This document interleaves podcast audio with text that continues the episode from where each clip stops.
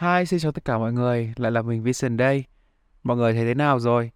Những ngày tháng đầu tiên của tháng 5 có chào đón mọi người một cách nhẹ nhàng hay không? Mình thì đang thuê trọ ở Hà Nội cho nên là thời tiết cũng khá là nóng được ấy. Trước khi mà đi vào nội dung chính của số podcast thứ 15 này thì mình muốn có đôi lời nói với mọi người.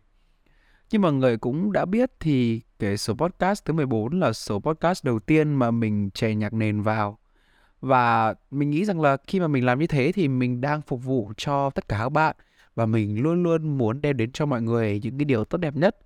Mọi người có nói rằng là cái podcast của mình thường là khá là nặng nề và các bạn cũng rất là thích có một chút nhạc nền để nghe nữa. Thế nhưng mà khi mà mình làm như thế á, tất nhiên cũng sẽ có những cái bạn mà các bạn ấy bảo rằng là um, bạn ấy thích format cũ của mình hơn hoặc là bạn ấy bảo rằng là cái podcast của mình có nhạc nền ấy thì nó khó tập trung Thật ra thì mình vốn là một người rất là tôn trọng cái quan điểm cũng như là cái định hướng của cá nhân mình. Mình vẫn luôn muốn là khi mà các bạn đến với kênh Vision Radio á, thì thứ các bạn chú ý đến nhất đó chính là những gì mình nói, những cái gì mà mình muốn truyền đạt cho mọi người, những cái giá trị mà mình muốn gửi gắm cho các bạn thông qua kênh âm thanh podcast. Và qua phản hồi của các bạn cũng như là bản thân mình khi mà mình nghe lại cái số podcast đấy thì mình thấy rằng là khi mà có nhạc nền đúng là nó sẽ làm cho cái podcast nó dễ nghe hơn nó đi vào lòng người hơn và nó cũng sẽ khiến cho các bạn cảm thấy bớt áp lực hoặc là nặng nề trước những cái gì mà mình nói hơn. Thế nhưng mình thấy rằng là cái việc đó ấy, nó làm cho cái podcast của mình thiếu tập trung các bạn sẽ khó để đón nhận được nội dung của mình. Cho nên là mình nghĩ rằng là số toxic relationship sẽ là số duy nhất mà mình để nhạc nền thôi. Còn các số đổ về sau và thậm chí là các số trước đây mình sẽ giữ format cũ. Mình biết là khi mà mình quay trở lại cái format cũ này thì sẽ có nhiều bạn không thích, có nhiều bạn vẫn muốn có nhạc nền. Thế nhưng mà mình mong rằng là các bạn hiểu là thứ mà mình muốn các bạn quan tâm nhất đó là giọng nói của mình, đó là nội dung của mình, đó là giá trị của mình muốn gửi gắm đến các bạn hơn là nhạc nền. Và cái việc có nhạc nền ấy sẽ là các bạn mất tập trung vào nội dung của mình đi. Và nếu mà các bạn cảm thấy khó chịu quá hoặc là cảm thấy quá nặng nề thì các bạn có thể podcast của mình đi và tìm đến những podcaster khác. Nhưng mà mình vẫn rất mong là các bạn hiểu thành ý của mình. Đó là mình mong các bạn thật sự nhận được một giá trị nào đó, chứ không phải bị phân tâm bởi cái nhạc nền đấy nhé. Đến với số podcast thứ 15 trên kênh Vision Radio thì mình lựa chọn nói về gia đình. Mình tin là ai trong chúng mình ít hay nhiều thì cũng đều có cái vấn đề với gia đình mình trong một cái cuộc khảo sát mà mình lập ra trên kênh Vision Radio á thì có đến hơn 80% những bạn tham gia khảo sát của mình họ nói rằng là họ có vấn đề về các mối quan hệ gia đình. Vậy nên là mình quyết định làm số podcast này. Mình nghĩ ai trong chúng ta thì cũng đều gặp các vấn đề với gia đình, không ít thì nhiều đúng không? Nhẹ thì chỉ là xích mích hay là bất đồng quan điểm, nhưng nặng nề thì có thể là những vết đau mất cả đời để hàn gắn, thậm chí là có những cái vết đau không thể hàn gắn được mình muốn nói với mọi người rằng là bạn không một mình. Không phải chỉ mình bạn có vấn đề với gia đình mà cũng không phải chỉ mình bạn có cái mối quan hệ yêu ghét rất là trái ngược đấy với gia đình. Nên nếu như bạn từng cảm thấy bất lực này, dằn vặt về cái cảm xúc yêu ghét bạn dành cho gia đình đó hay là cảm thấy tội lỗi, thậm chí có khi là vô đạo đức với cái suy nghĩ đó ấy, thì mình muốn nói với bạn là điều đó rất là bình thường và bạn không cô đơn. Có lẽ chuyến hành trình để chữa lành và yêu lại gia đình của mình ấy nó sẽ không hề dễ dàng nhưng mà có mình đồng hành cùng với mọi người ít nhất là trong xuyên suốt số podcast này nhé. Trước hết thì các bạn hãy bao dung hơn và tha thứ cho chính mình vì những cái suy nghĩ bị cho là không tốt về gia đình đó. Và mình muốn nhắc nhở luôn mọi người rằng nếu mà mọi người có một cái mối quan hệ với gia đình cực kỳ tốt hoặc là không hề khó để có thể thay đổi thì số podcast này sẽ không dành cho bạn đâu. Nào, chúng mình cùng bắt đầu thôi.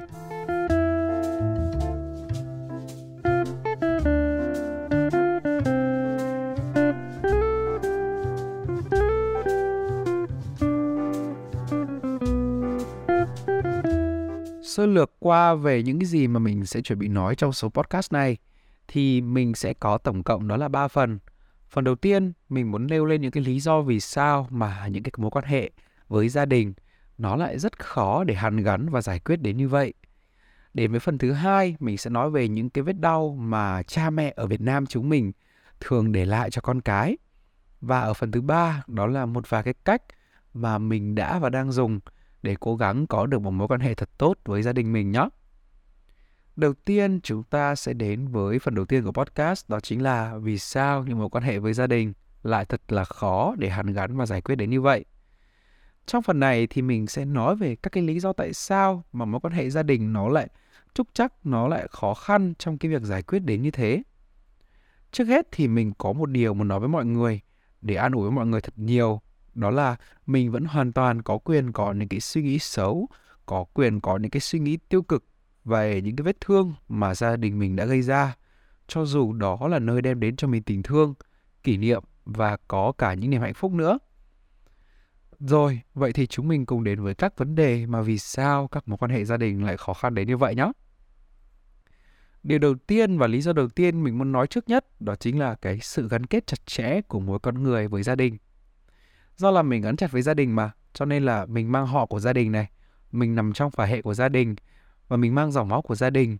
Những liên kết này có lẽ chúng mình đi tới đâu hay là trở thành ai đi chăng nữa thì chúng mình cũng không thể nào hoặc là cực kỳ khó để có thể bỏ đi được những cái gắn kết này.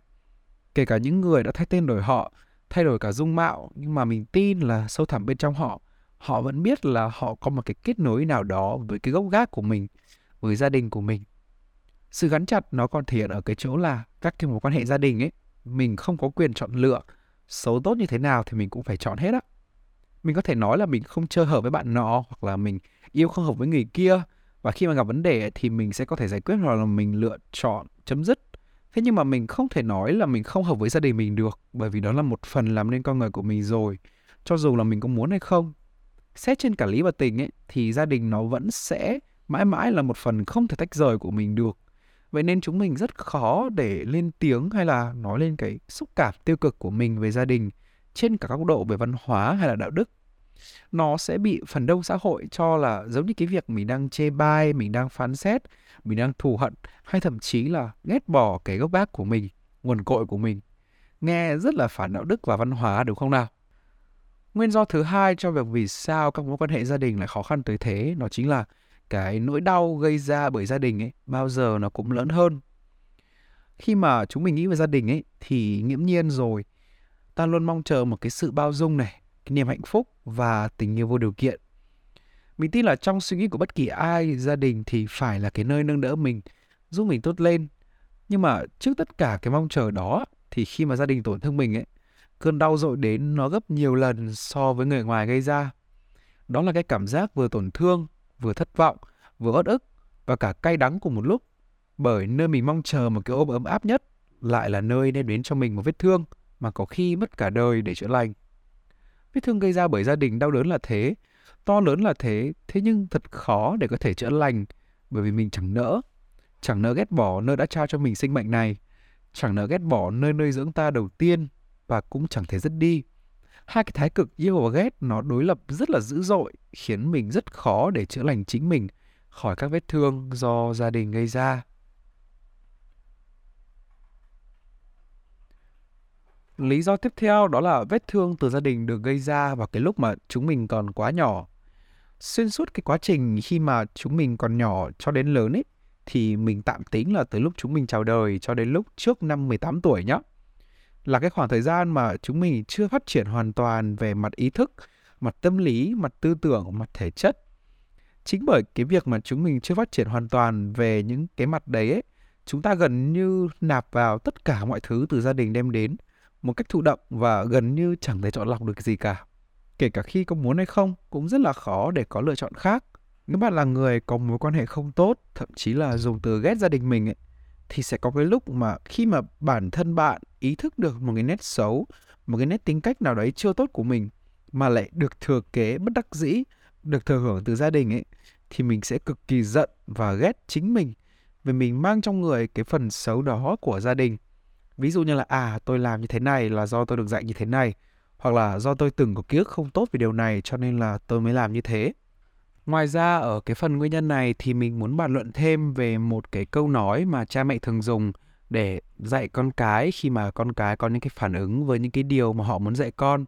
Đó là khi còn nhỏ thì ta rất là hay được nghe cái câu là có con mới hiểu được lòng cha mẹ câu nói mà bố mẹ dùng để chốt hạ những cuộc tranh luận khi mà cha mẹ muốn con thế này thế kia thế nhưng con lại không hiểu Câu nói này thì theo chiều của cha mẹ là khi đó con cái còn nhỏ, còn cái tuổi vị thành niên thì họ cho rằng là con chưa đủ kiến thức, con chưa có kinh nghiệm trong các quyết định lớn của cuộc đời thì cha mẹ sẽ áp cho con vào những cái con đường mà họ cho là tốt nhất để nhằm tránh cho con khỏi những cái vết xe mà chính họ từng trải qua. Và rất nhiều trong những quyết định đó nó thật sự đúng đắn. Tuy rằng con có thể cảm thấy khó chịu, nhưng trong mắt cha mẹ thì đó là điều tốt nhất cho con. Và sau này khi con làm cha mẹ rồi ấy, khi con phải quyết định cho con của con thì con sẽ hiểu.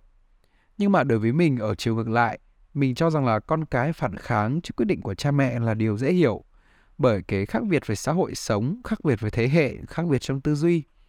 Không phải 100% quyết định của bố mẹ là đúng ấy, bởi vì có rất là nhiều thứ mà cha mẹ cũng chẳng có trải nghiệm. Và kể cả có kinh nghiệm đi chăng nữa thì cái trải nghiệm của cha mẹ đã cũ so với thời đại của con rồi.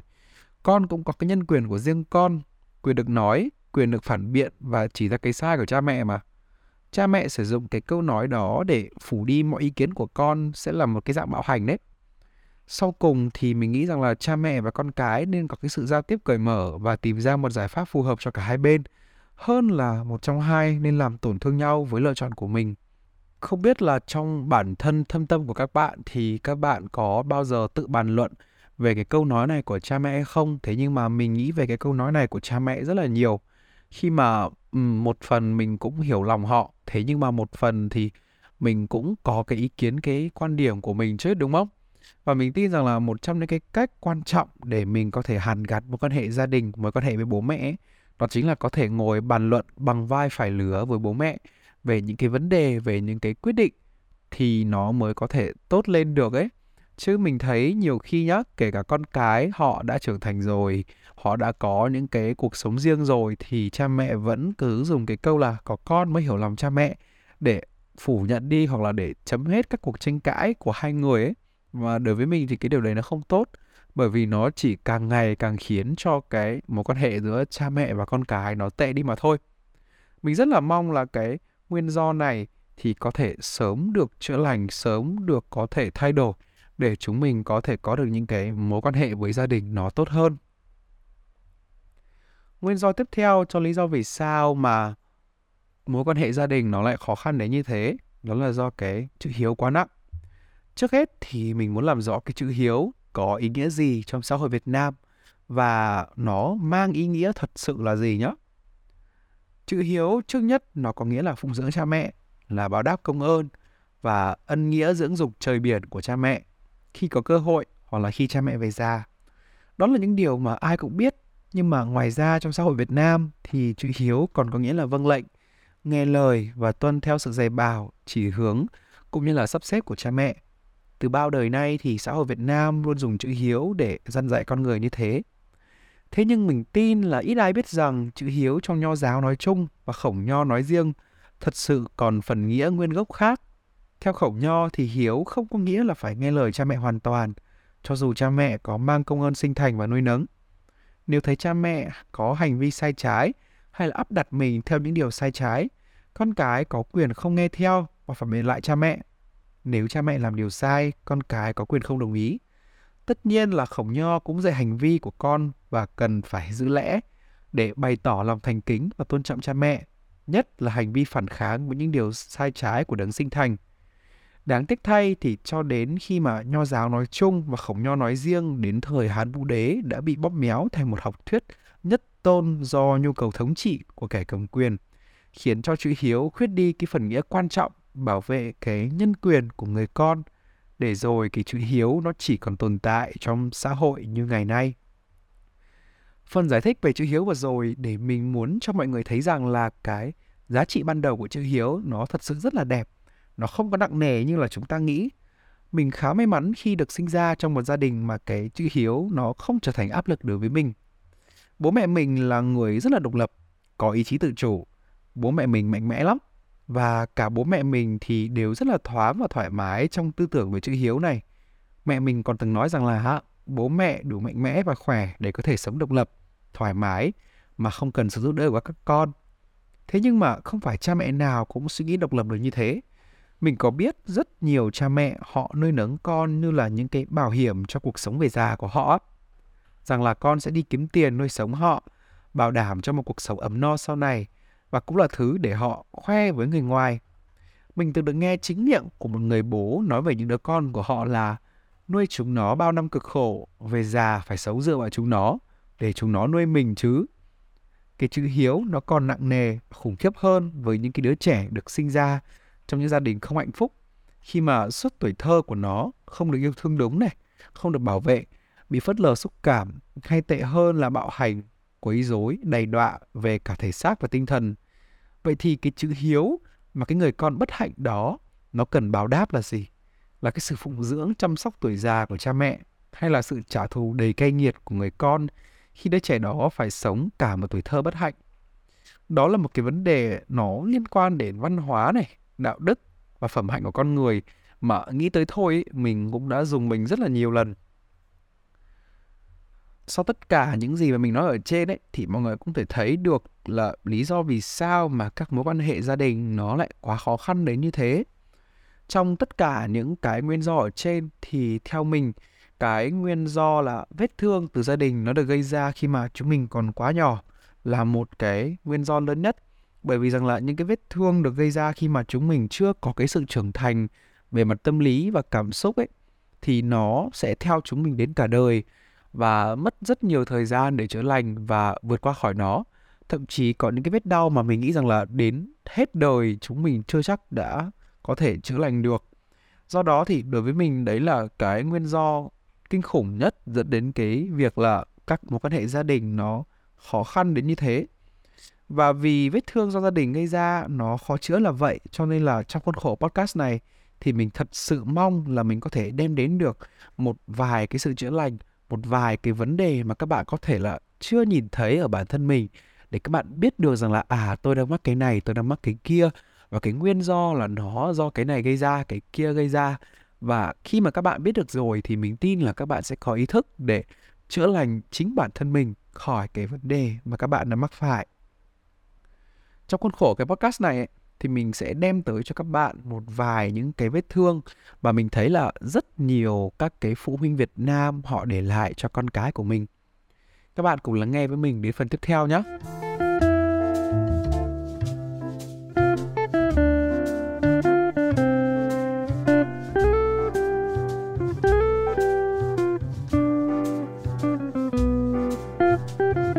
Ở phần sau đây của podcast thì mình sẽ nêu ra những cái vết thương mà tương đối cha mẹ Việt Nam để lại cho con.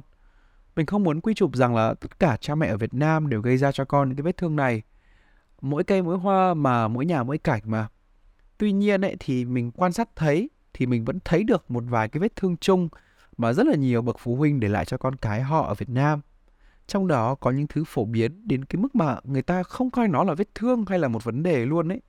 Nhưng mà mình ở đây để nói rằng là không một cái vết thương nào không đáng được quan tâm và bạn cũng nên có cái kiến thức để biết được rằng là à cái vấn đề của mình ở hiện tại nó liên kết thế nào đối với quá khứ.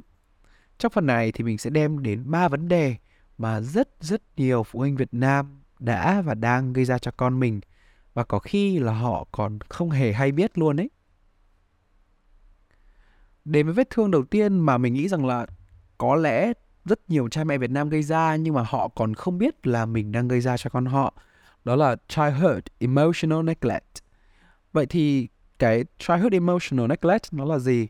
Thì trước khi đi vào định nghĩa của nó ấy, thì mình sẽ liệt ra một vài biểu hiện của nó để biết đâu bạn cũng đang mắc chúng thì sao.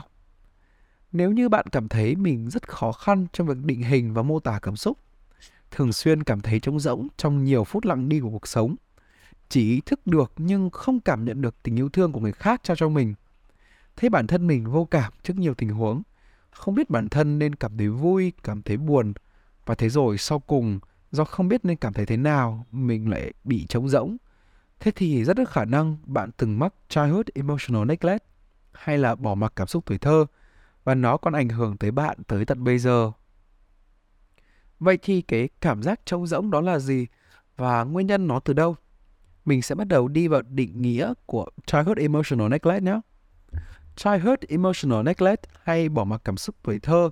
Nó được định nghĩa là việc cha mẹ không thể đáp ứng được cái nhu cầu cảm xúc cho con trong khoảng thời gian dài của tuổi thơ. Trẻ con thì chúng nó rất cần cha mẹ chúng xuất hiện để gọi tên từng cảm xúc này, cho phép con được cảm nhận cảm xúc dạy cho con biết trân trọng cảm xúc và cái quan trọng nhất ấy là chỉ lối cho con cái cách để đối đầu với cảm xúc đó. Tiếc rằng là rất là nhiều cha mẹ không làm được cái điều đấy thậm chí còn cấm con cảm nhận cảm xúc. Ngoài chuyện làm ngơ, không quan tâm tới xúc cảm của con ấy, thì những cái câu như là nín ngay, không có việc gì phải khóc, có thế mà cũng khóc. Mới đạt được có tí thành tích thôi mà cũng tự hào, sao không nhìn đứa nọ đứa kia mà tiến lên đi? Con cái không được phép tức giận hay nghi ngờ cha mẹ, làm thế là hỗn láo. Và còn nhiều câu nói nữa mà cha mẹ dùng để phủ nhận cảm xúc của con. Tất cả các câu nói đó thì nó đều góp phần gây nên bỏ mặc cảm xúc tuổi thơ khi mà nó ngăn cho đứa trẻ không được cảm nhận cái cảm xúc, hoặc là nó không thể biết được cái cảm xúc nó đang có là gì. Thật ra thì đến lúc này mình lại muốn dừng lại và bàn luận về cái góc nhìn, cái vấn đề này một chút. Mình biết là rất là khó để có thể trách cha mẹ khi mà dạy con sai, bởi vì thứ nhất, họ cũng lần đầu làm cha mẹ mà. Thứ hai là trong cái hệ quy chiếu của họ, những cái câu dặn dạy con ở phía trên nó không hề sai bởi vì chính họ cũng được dạy bởi những cái câu nói như thế và giờ họ áp lại vào con cái của họ. Mình thấy rất là tiếc khi mà mình không tìm hiểu hay là học về cái vấn đề tâm lý này sớm hơn ấy. Khi học về nó ấy, mình mới bàng hoàng nhận ra rằng là mình và rất nhiều bạn khác có khả năng biểu đạt cảm xúc kém và có khi là những cái lúc cảm thấy không thấy một cái gì trong tâm hồn mình ấy, thì nó lại xuất phát từ những cái thứ tưởng chừng như là nghiễm nhiên trong tuổi thơ này còn một cái giờ nữa là cha mẹ gây ra bỏ mặc cảm xúc tuổi thơ ấy, họ không hề biết là họ đang bỏ quên việc phải dạy con và yêu thương con bằng cảm xúc. Họ mãi chẳng hiểu được là mình sai ở đâu mình thiếu ở chỗ nào. Đơn cử là cái câu nói sau này. Tao đã cho mày cái ăn cái mặc cho mày một cuộc sống đàng hoàng tử tế. Mà còn đòi hỏi gì nữa? Đó chẳng phải yêu thương à? Có những cái cha mẹ coi tình yêu thương chỉ là sự đủ đầy về vật chất và khi họ cung cấp cho con họ cái ăn cái mặc giáo dục và vật chất chỉ thế thôi, họ coi phần việc của họ đã xong. Trong khi đó thì nuôi dạy một con người gồm rất nhiều thứ khác, bao gồm cả tiếp xúc yêu thương, giao tiếp cảm xúc và quan trọng nhất là những cái kỷ niệm tạo nên tình thương của gia đình. Đầy đủ nhu cầu vật chất không có nghĩa là một tình yêu thương trọn vẹn. Vẫn có nhiều đứa con đầy đủ về vật chất nhưng sâu thẳm trong trái tim chúng chúng không thật sự cảm nhận được tình yêu thương của cha mẹ do cha mẹ chúng chẳng đem đến cho chúng những cái tình yêu thương ấm áp khi mà chúng còn nhỏ. Chúng chỉ ý thức được cha mẹ đã cho mình rất nhiều thứ và ý thức được là mình đang mang ơn họ hơn là tình yêu thương thật sự.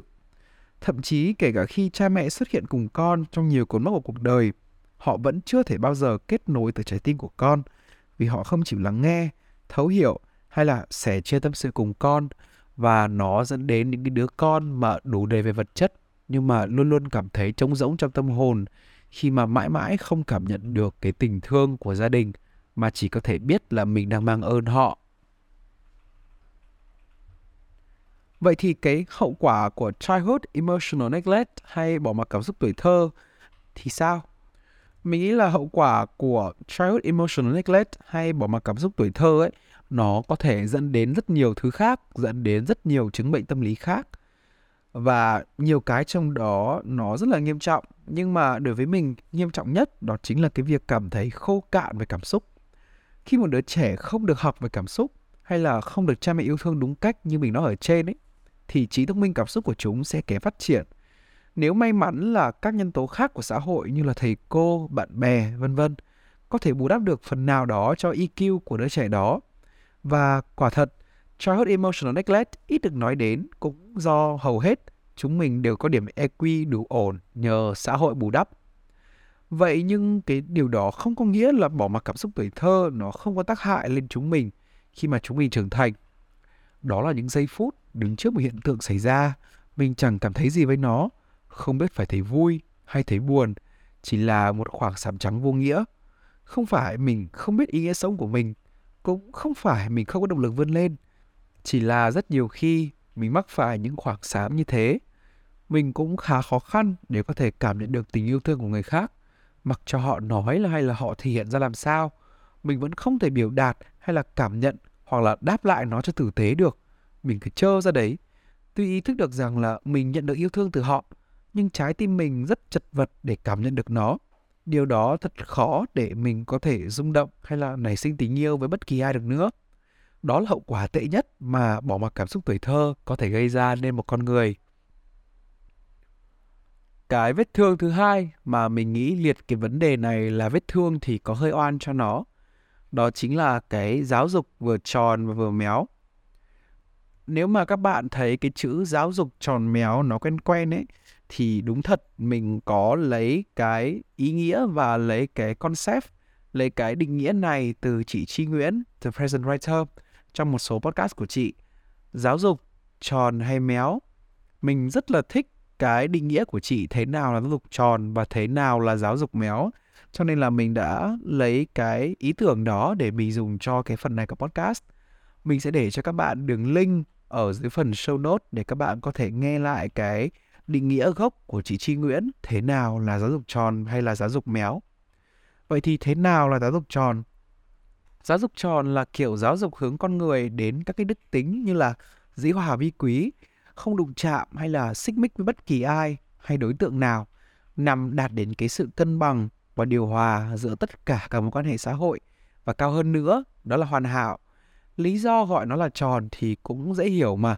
Khi mà chúng mình cứ tròn vo đến như thế, không có đụng chạm vào ai cả, ai đụng đến thì chúng mình cứ lăn đi vậy thôi. Giáo dục méo là kiểu giáo dục hướng con người đến việc thể hiện cái tôi, phát huy hết mình khả năng cũng như là bản chất của con người mình.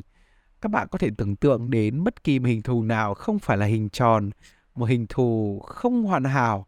Khi mà chúng mình được thể hiện mình, chúng mình được là mình và có thể nói là dám va chạm với những người khác để bảo vệ cái tôi, bảo vệ cái chất cá nhân phụ huynh ở Việt Nam chúng mình thì vừa muốn con cái vừa phải thế nọ, vừa phải thế kia. Có những cha mẹ muốn con phải trung thực nhưng cũng phải vừa tài lanh và lùn cúi. Phải ngoan ngoãn, nghe lời nhưng cũng phải vừa cá tính, vừa thể hiện là chính mình. Không muốn con đi chơi với bạn bè nhưng luôn muốn con phải tham gia cùng với họ hàng mặc dù con không muốn.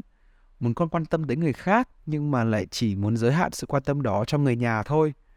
Phải tỏ ra hòa đồng, sống yên tĩnh, bình lặng, nhưng cũng muốn con phải có ý chí chiến đấu vươn lên cho cuộc sống.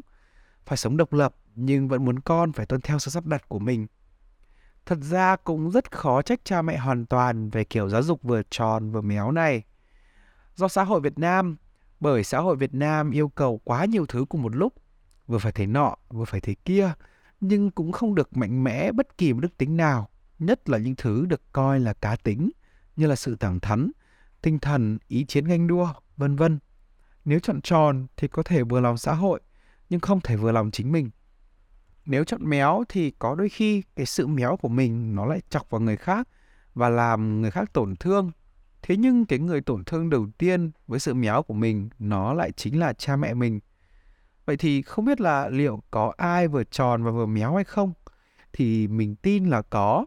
Mình biết là có rất là nhiều người mẹ ở đây người mẹ của các bạn chính là ví dụ điển hình cho người phụ nữ vừa tròn và vừa méo. Khi mẹ của các bạn đi làm thì đó là người phụ nữ méo khi mà họ phải gồng mình lên, họ phải thật mạnh mẽ ở trên văn phòng, ở trên công sở để có thể thể hiện mình, để thể hiện bản lĩnh của mình trong công việc. Khi họ về nhà thì họ lại là những người phụ nữ tròn khi mà họ phải lo toan tất cả mọi thứ cho gia đình thật chu toàn, lo cho chồng, lo cho con, và mình nghĩ đấy cũng có thể coi là một đức tính rất là đẹp của những người mẹ, người vợ Việt Nam khi mà họ có thể đóng cả hai vai cùng một lúc, vừa tròn là vừa méo. Thế nhưng mà cái hậu quả của kiểu giáo dục tròn với méo này thì đối với mình đó quá rõ ràng. Nếu một người chọn tròn thì có thể họ có thể vừa lòng xã hội, họ có thể sống ở trong bất kỳ một môi trường nào. Thế nhưng những cái người tròn như thế thì họ có một cuộc sống quá bình dị, họ có một cái cuộc sống mà họ không được làm chính bản thân họ. Và một cái người mà ai cũng đồng ý ai cũng gật đầu cùng ấy thì họ sẽ không nhận được cái sự tôn trọng lắm của người khác. Khi mà họ cho rằng là mình hiền quá mình đang quá là chiều chuộng mọi người đi. Thế nhưng đối với người chọn giáo dục méo thì làm sao?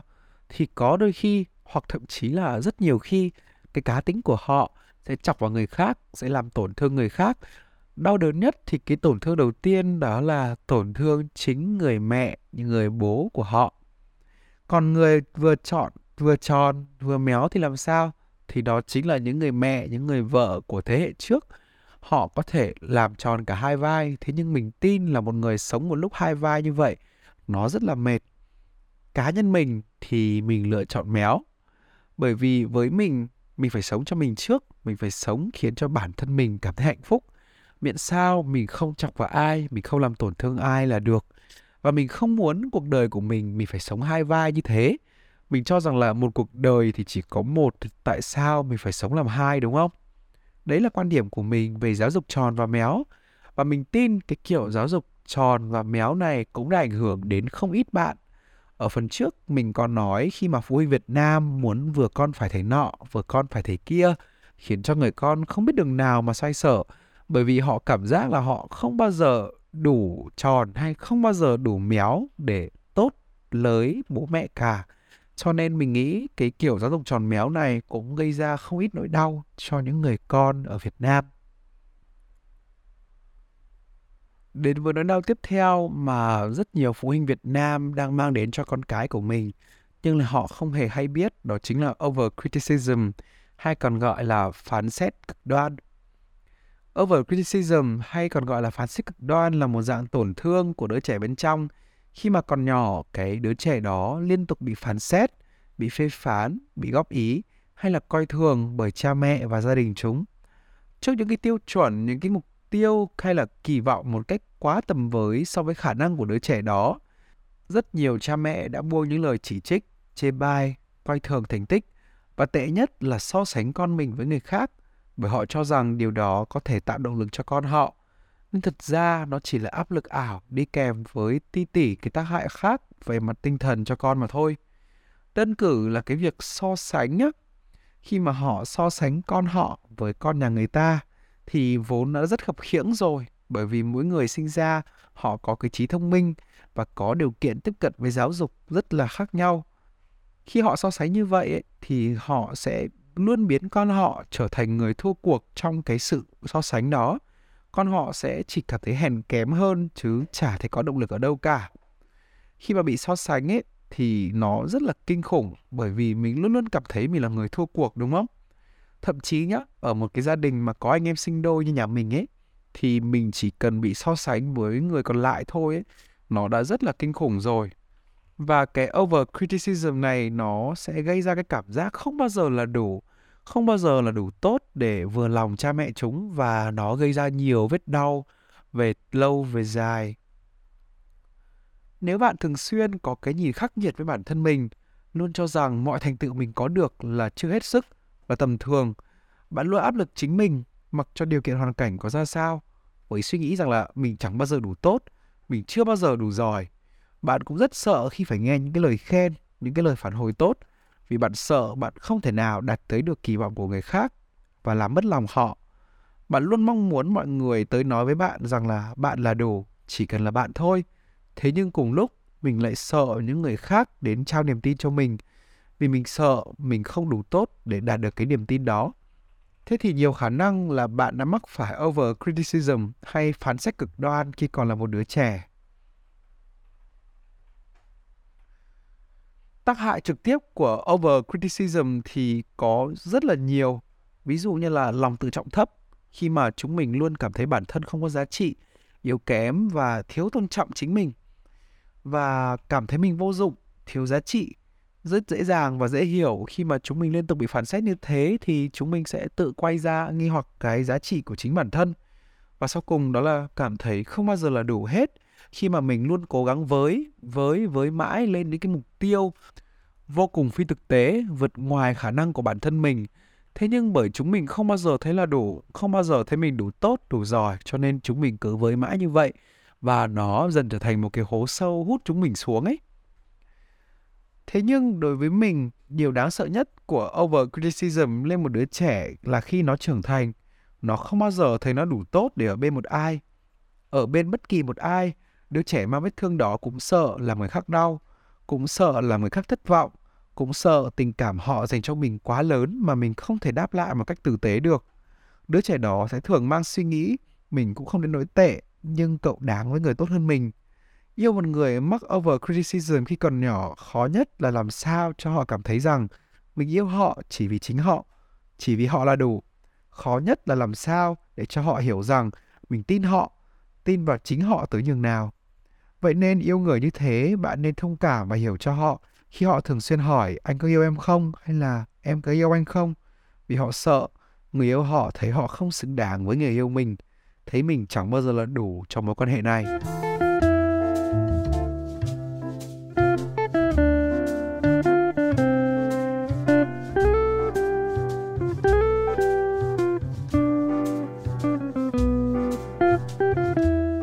Đến với phần thứ ba của podcast sẽ là cái nơi mà mình nói về một vài cái cách để chữa lành một quan hệ với gia đình nói chung nhé. Mình cần phải nhắc trước đó là bản thân mình cũng chỉ đang trên cái quá trình từ từ chữa lành các mối quan hệ với gia đình mà thôi. Tuy nó chưa có kết quả thế nhưng mà mình vẫn sẽ chia sẻ với mọi người để mọi người có thể học theo, để mọi người có thể làm. Bởi vì mình tin rằng chỉ cần mình cố gắng ấy thì cái mối quan hệ này rồi dần dần nó cũng sẽ được chữa lành mà thôi. Các cách này nó sẽ hiệu quả nhất với các bạn đã có cuộc sống độc lập hoặc là gần như độc lập so với gia đình của mình hơn là các bạn đang còn phụ thuộc vào gia đình nhiều nhé. Bởi vì khi mà bạn đang còn phụ thuộc vào gia đình mình ấy, thì sẽ khá là khó để có thể trao đổi hay là bằng vai phải lừa với cha mẹ để cho cái quá trình chữa lành nó diễn ra một cách cân bằng và ổn định. Khi mà chúng mình còn phụ thuộc nhiều quá thì mình sẽ phải dựa vào cha mẹ rất là nhiều và khi đó thì chúng mình không có cái cơ hội để có thể bằng vai phải lứa với họ. Cho nên là đấy là lý do vì sao mà các bạn đang còn phụ thuộc vào gia đình nhiều. Sẽ khá là khó để có thể áp dụng những cái phương pháp mà mình nói sau đây. Thứ nhất, đó là luyện tập trò chuyện một cách thoải mái và cởi mở với gia đình. Mình từng nói rất là nhiều lần rồi, đó là giao tiếp thì luôn luôn là chìa khóa cho bất kỳ mối quan hệ nào. Bởi vì giao tiếp nó sẽ là thứ đem đến niềm tin, đem đến những cái suy nghĩ, truyền đạt những cái cảm xúc và đem tới những cái ranh giới nữa khi mà chúng ta giao tiếp. Mặc dù để giao tiếp bằng vai phải lứa với bố mẹ để mà gạt đi cái khoảng cách để thấu hiểu nhau ấy, thật sự nó rất khó bởi vì cái này nó còn nằm về cái vấn đề xã hội, truyền thống và văn hóa của Việt Nam khi mà mình thấy rằng là cha mẹ rất ít khi tạo điều kiện và cơ hội cho con cái để trò chuyện với họ mà không có cấp bậc trên dưới. Nhưng mà nếu mà chúng mình tạo được một cái không gian để có thể chuyện trò như vậy thì thật sự rất là tốt mình sẽ được phép thật sự trải lòng về nỗi đau của mình. Và tất nhiên đó là chúng mình cũng thấu hiểu cái góc nhìn của cha mẹ, hiểu rằng vì sao họ làm thế. Ví dụ, bố mẹ mình từng không muốn cho mình học hay là theo đuổi cái ngành marketing truyền thông, bởi vì đối với họ, đó là một ngành nghề không có tương lai, rất là bấp bênh. Và sau cùng thì bố mẹ mình cho rằng đấy là một ngành nghề lừa đảo người khác. Họ muốn mình học logistics hơn một ngành nghề rất là rộng mở khi mà mình có cơ hội chuyện trò bằng vai phải lứa và chuyện trò công bằng với bố mẹ mình ấy, thì mình cũng hiểu hơn được lý do vì sao bố mẹ lại không muốn cho mình học những ngành nghề như thế. Bởi vì mình thấy rõ là những cái trải nghiệm của bố mẹ với cái ngành nghề đó nó không thật sự tốt. Và bố mẹ cũng hiểu rằng là ngành logistics là một ngành rất rộng mở ở Việt Nam. Bản thân mình cũng hiểu điều đó và mình cũng đã phần nào chấp nhận lý do vì sao mà bố mẹ muốn mình học ngành logistics như thế này. Thế nhưng ở mặt ngược lại khi mà mình trao đổi và có những cái chỉ ra cho bố mẹ thấy là ngành marketing, truyền thông, quảng cáo bây giờ nó không còn tệ như ngày xưa nữa, nó còn nhiều cái giá trị tốt đẹp hơn của nó. Và tất nhiên là mình vẫn sẽ theo đuổi cái ngành logistics này, nhưng mà mình vẫn muốn là bố mẹ cho mình cái cơ hội để thoải mái trong cái việc trải nghiệm trong ngành nghề marketing, truyền thông, quảng cáo. Và sau cùng thì bố mẹ và mình cũng đã có những cái thỏa hiệp, những cái quyết định đưa ra để thỏa mãn cả hai bên chứ thay vì làm đau nhau. Cách số 2 đó chính là chúng mình tập xây dựng các giới hạn để bảo vệ chính mình. Thật ra cái giới hạn hay là ranh giới ấy, mình đã nói rất là nhiều lần trong những cái podcast trước đây rồi. Giới hạn và ranh giới là những cái thứ mà mình đặt ra để cho người khác biết được đâu là những thứ không vượt qua để bảo vệ được cái sức khỏe tâm thần và sức khỏe thể chất của mình nữa các bạn phải nhớ rằng là danh giới là thứ để chúng mình đặt ra cho bản thân mình bảo vệ mình chứ không phải là cái thứ để ngăn người khác bước vào cuộc sống của mình. Ví dụ mình muốn nói rằng là à, khi mà con làm như thế này thì con không muốn cha mẹ như thế này khi mà con đang có không gian riêng thì con không muốn cha mẹ vào phòng con. Hoặc là khi mà con đang bận tập trung làm cái nọ cái kia thì cha mẹ cũng không được phép bảo con làm cái nọ cái khác. Khi mà chúng mình set up được những cái danh giới và những cái lằn danh bảo vệ bản thân được như thế thì họ cũng sẽ tự biết, tự điều chỉnh và họ biết đâu là cái giới hạn mà mình có thể chịu ở một cái khía cạnh nào đấy. Và tự khắc cái mối quan hệ nó cũng sẽ tốt lên thôi. Tuy rằng nhiều người cho rằng là cái ranh giới này đôi khi nó hơi hà khắc quá, nó sẽ để mọi người ra xa. Nhưng mà mình tin ấy, khi mà chúng mình tạo ra ranh giới và lằn danh ấy, thì mình sẽ vẽ một cái vòng tròn xung quanh người mình. Và những người nào hiểu được, thấu hiểu và trân trọng được cái dần danh đó thì mình sẽ mở cửa để chào đón họ vào cuộc sống của mình. Và đối với những cái mối quan hệ gia đình thì cũng thế. Nếu cha mẹ thật sự hiểu, trân trọng và yêu thương cái con người của bạn thì mình nghĩ là họ sẽ chấp nhận những cái ranh giới mà bạn muốn đặt ra để bảo vệ chính bản thân bạn. Miễn sao là nó hợp lý và đừng quá quát quá nhé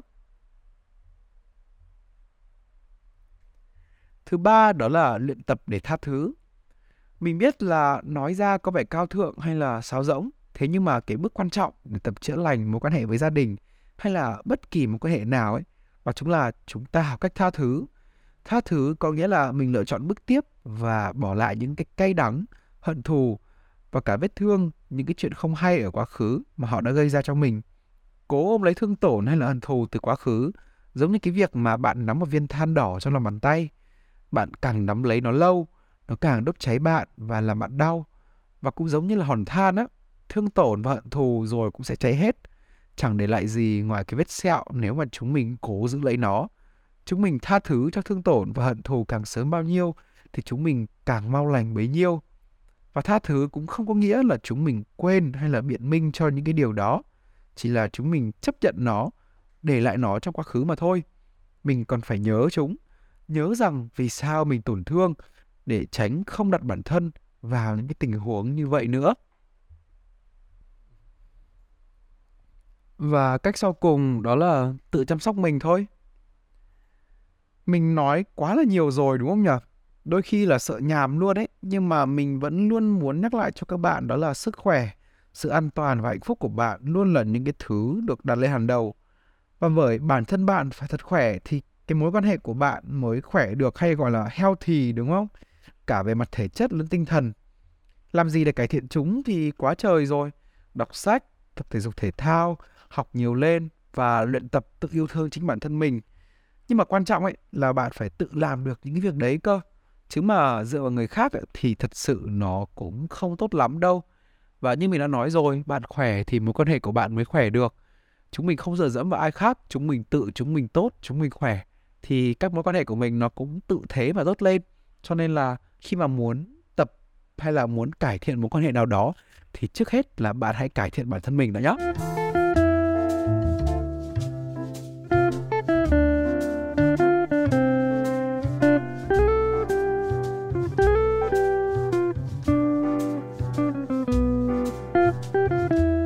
Vậy là chúng mình đã cùng kết thúc chặng hành trình số podcast Gia đình cũng có lúc xấu.